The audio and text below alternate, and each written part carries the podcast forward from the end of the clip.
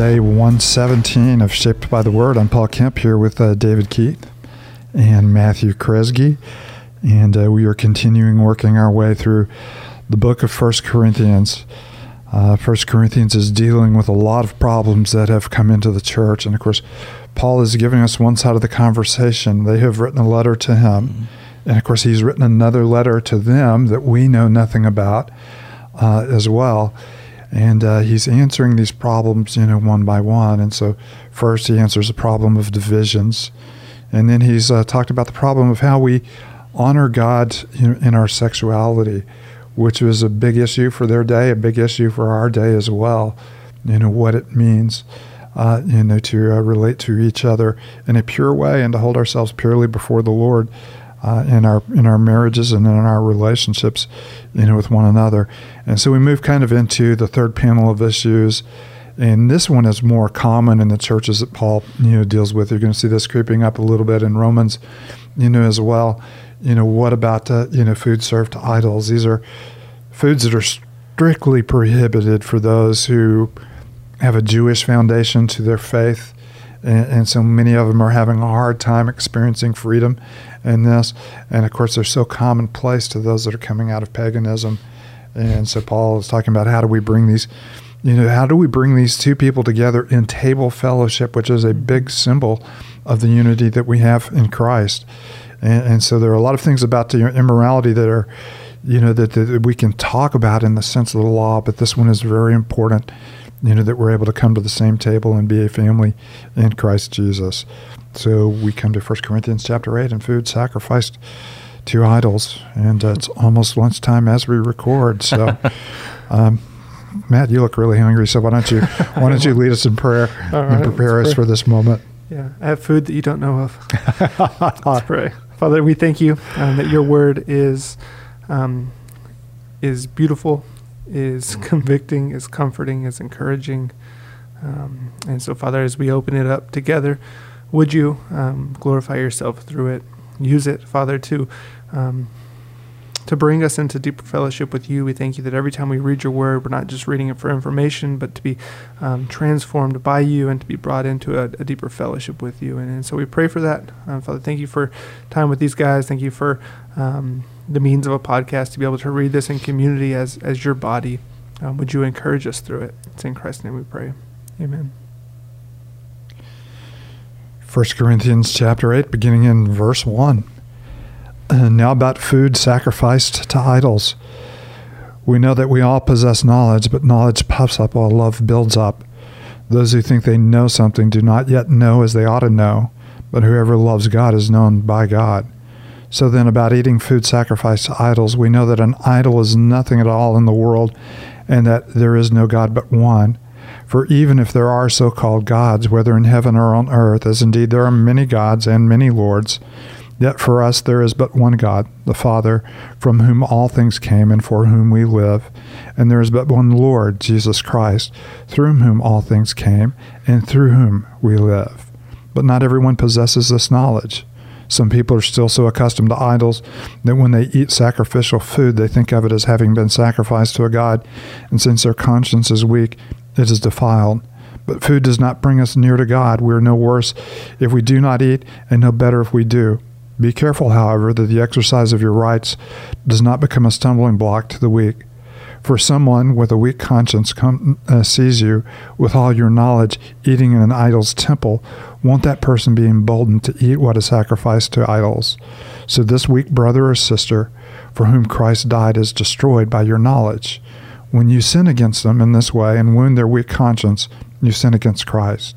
Therefore, if what I eat causes my brother or sister to fall into sin, I'll never eat meat again so that I'll not cause them to fall. Am I not free? Am I not apostle? Uh, have I not seen Jesus our Lord? Are not you the result of my work in the Lord? Even though I may not be apostle to others, surely I am to you, for you are the seal of my apostleship in the Lord. This is my defense to those who sit in judgment on me. Don't we have the right to food and drink? Don't we have the right to take a believing life along with us, as do the other apostles and the Lord's brother and Cephas? Or is it only I and Barnabas who lack the right to not work for a living? Who serves as a soldier at his own expense? Who plants a vineyard and does not eat its grape? Who tends a flock and does not drink the milk? Do I say this merely on human authority?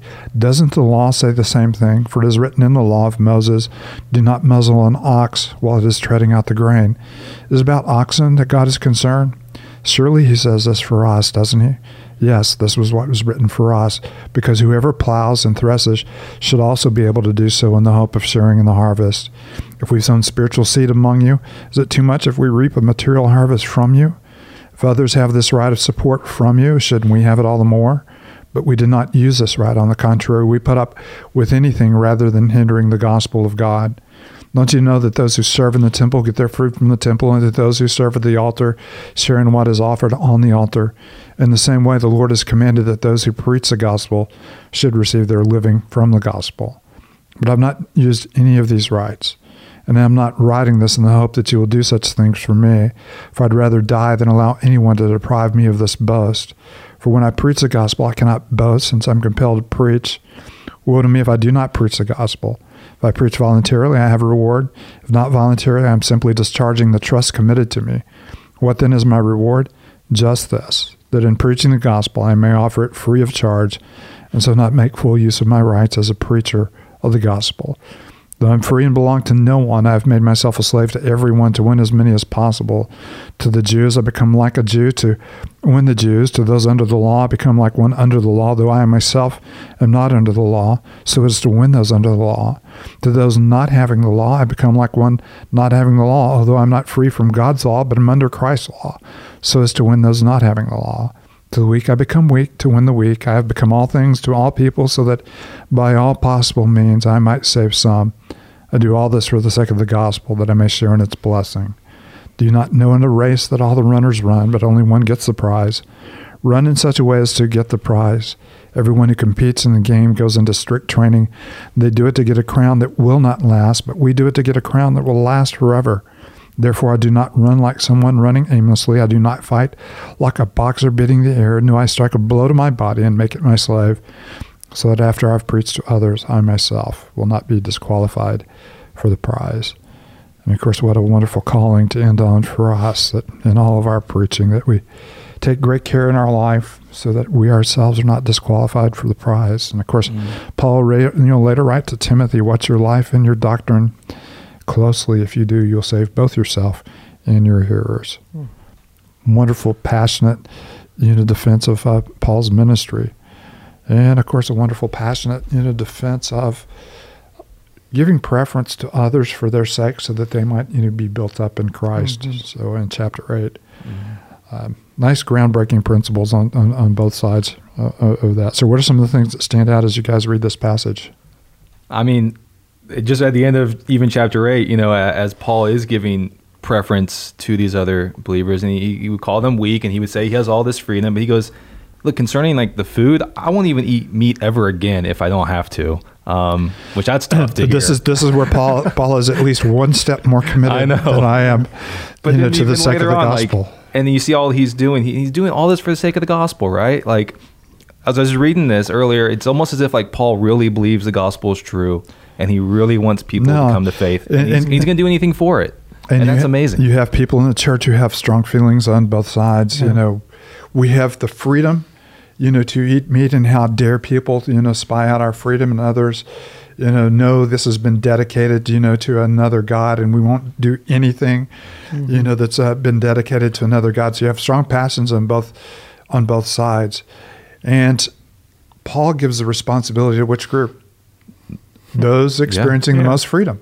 Those who have the most freedom in Christ are the ones who need to watch their freedom for the sake yeah. of others. Well, and, and Paul, I mean, he's he's so careful. In verse nine, he says, "Be careful, however, that the exercise of your rights does not become a stumbling block." You know, that he doesn't just go after him and say, "How dare you? You have the rights." You know, he goes after the exercising of those rights, and even, I mean, it comes out of that those first two verses. He starts, you know, we all possess knowledge, but knowledge puffs up while love builds up. Those who think they know something do not yet know as they ought to know, but whoever loves God is known by God, you know, and yeah. we can ground ourselves so much in, well, I have the right mm. to do, I have the knowledge, you know, and the right to, he says, but consider, consider the, your love, consider the exercising of those rights as a love, not just of neighbor, but, you know, of, of loving God. and that's a you know a nice you know balance. Uh, we can, we can tell that we're a little bit too on the knowledge side if we get puffed up, Mm-hmm. but we can tell that we're working operating on the love side if our our desire and the result of our life and our passion is to see others built up Yeah. in, in Christ. And don't we not want verse 11 to happen so that this weak brother or sister for whom Christ died is destroyed by your knowledge? And you can even sin against them in, in that act. And I don't know if we always think about it going to that much of an extent, but uh, I love how, again, he, as he's been doing, he's talking about the unity within the church, right? And whether we think we're strong and have the knowledge, or we think they're weak and, and don't possess the knowledge we have, we're, we're to love them and to recognize that they are a brother and sister for whom Christ died, which should change our approach to them. And yep, every human we lock eyes as, you know, ever lock eyes with, you know, is created in the image of God. They have a redeeming God whose uh, cross is sufficient for all people, the call of the gospel. And of course, those who are our brothers and sisters are those that we know, you know, have had the effect of the gospel and the redemption of the gospel applied to their lives. And uh, what a what a deep passion! Shouldn't we deeply respect someone for who Christ respected enough to Yeah. lay down His life? Mm-hmm. Wow. Yeah, I love what he says too. Even talking about you know his rights as an apostle, and so here Paul goes. It's not just for them, you know, and you know, should you use your rights to eat food sacrificed to idols or not? I mean, he comes down to here's my very rights as an apostle, and here's Mhm. the ways that I've foregone foregone my rights. And he says in um, what is it, verse twelve, very end of verse twelve. But we did not use this right. On the contrary, we put up with anything rather than hinder the gospel of Christ. Mm. Yeah, and literally, I mean, you read, we read, we just we've spent time reading the book of Acts, and we saw Paul put up with anything. I mean, you know, left for dead outside the city over and over again, shipwrecked all the time. You know, made the joke that we're not getting on the boat with Paul. You know, but he he puts up with anything for the sake of the gospel Yeah. And of course, that statement in verse you know nineteen, you know, this is you know he's moving below. You know, he um, he's not just simply saying, "Okay, I'm I'm willing to forego my rights." He goes even deeper there. He says, "Though I'm free and I belong to no one, I've made myself a slave, you know, to everyone." Yeah. In, in other words, I've put myself under obligation. And uh, you know, it's kind of a long sentence, but you, you capture a lot of theology here.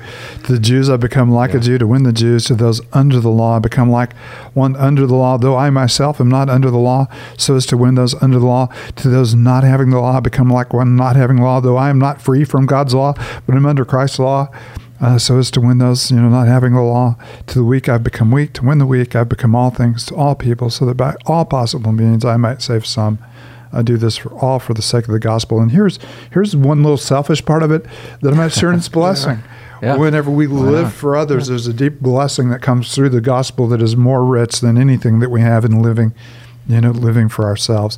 But you have to like, you know, Paul's position on the law. I'm I'm not under the law, but but I am obligated to God's law and to Christ's law. It doesn't make me a lawless person uh, and all of it. And so you have the wonderful balance of the gospel and the law that we're informed by the law, we're instructed by the law. We're not under the law for our salvation or our sanctification, but it doesn't mean that we don't embrace, Mm-hmm. you know, the heart of what the law calls us to and honoring God with our bodies and with our lives and how we respond to each other. And it's even in, in, in, in that and in kind of the closing of, of chapter nine that we do see this this intention of, of Paul that he's he's running this race and he's not just running it aimlessly. Um, he's not just like a, a, a boxer beating the air, but but he is very intentionally um, doing all this for the sake of the gospel, so that as he's preaching to others, um, he might not disqualify himself in pursuit of the prize. Yeah. I strike my body a blow. That's a. We've moved a little bit, you know, beyond self, you know, discipline here, in in that sense, and uh, and we've we've, uh, you know, this is far from who we are. You know that uh, we, you know, we really think about running hard. You know, mostly we work in the Christian life in a, in a manner of when it's convenient, however it's convenient, and in small doses uh, you know, and th- those kinds of things. And Paul said it, it's a big race, and I've set aside everything else in, in order to compete according to the rules and to do it in a way that pleases God, so that I may ultimately have the prize of His good pleasure as I Mhm. stand before Him in His presence. And and we kind of move past it. I mean, but this is why Paul does this in verse six of chapter eight, um, or even verse five. He says, "For even if there are so-called gods, whether in heaven or on earth, as indeed there are many gods and many lords," he says, "Yet for us," and this is why Paul Yeah. is so passionate about what he's passionate about. He says, "But for us, there is one God." The Father, from whom all things came, and for whom we live, and there is but one Lord, Jesus Christ, through whom all things came, and through whom we live. Yeah. No doubt. And through whom we live. Yeah. Uh, the only life that we have is the life we've received from Him. And of course, you know, He just told us, you know, a couple of chapters early, why do you, you know, uh, what do you have that you did not receive? And if you did not receive it, why are you boasting? Yeah. All of these are good gifts from God, His common grace gifts, but far above that, the extraordinary grace that we have of having life in the Lord Jesus Christ. It's been a fun week in uh, the city of Corinth. Uh, David, why don't you close this out? Yeah, let's pray. And Father, we do thank you so much for all the good gifts you have given us. Um, we thank you for the freedom we have in Christ Jesus. Um, and we do thank you for the call of the gospel on our lives to not just use our freedoms to, to serve ourselves, um, but to use them um, to serve one another, uh, our city, and this world. And so may we who have been freed through the cross of Jesus Christ, may we be found faithful as those who are running in such a way as to get the prize. And may we not be running aimlessly as believers, but may we um, be running in such a way that as we preach to others, we will not be disqualified ourselves. And we know that this is not a task task that we can do in and of ourselves. And so, Father, we, we desperately need you. We need your Spirit with us as we run this race. And we pray this all in your great and your wonderful name. Amen. We've given you a psalm to read on Saturday and a psalm to read Yeah. on Sunday to prepare your heart for worship. And whether you worship with us at Christ Church or somewhere else, we do encourage you to gather with God's people and worship Him.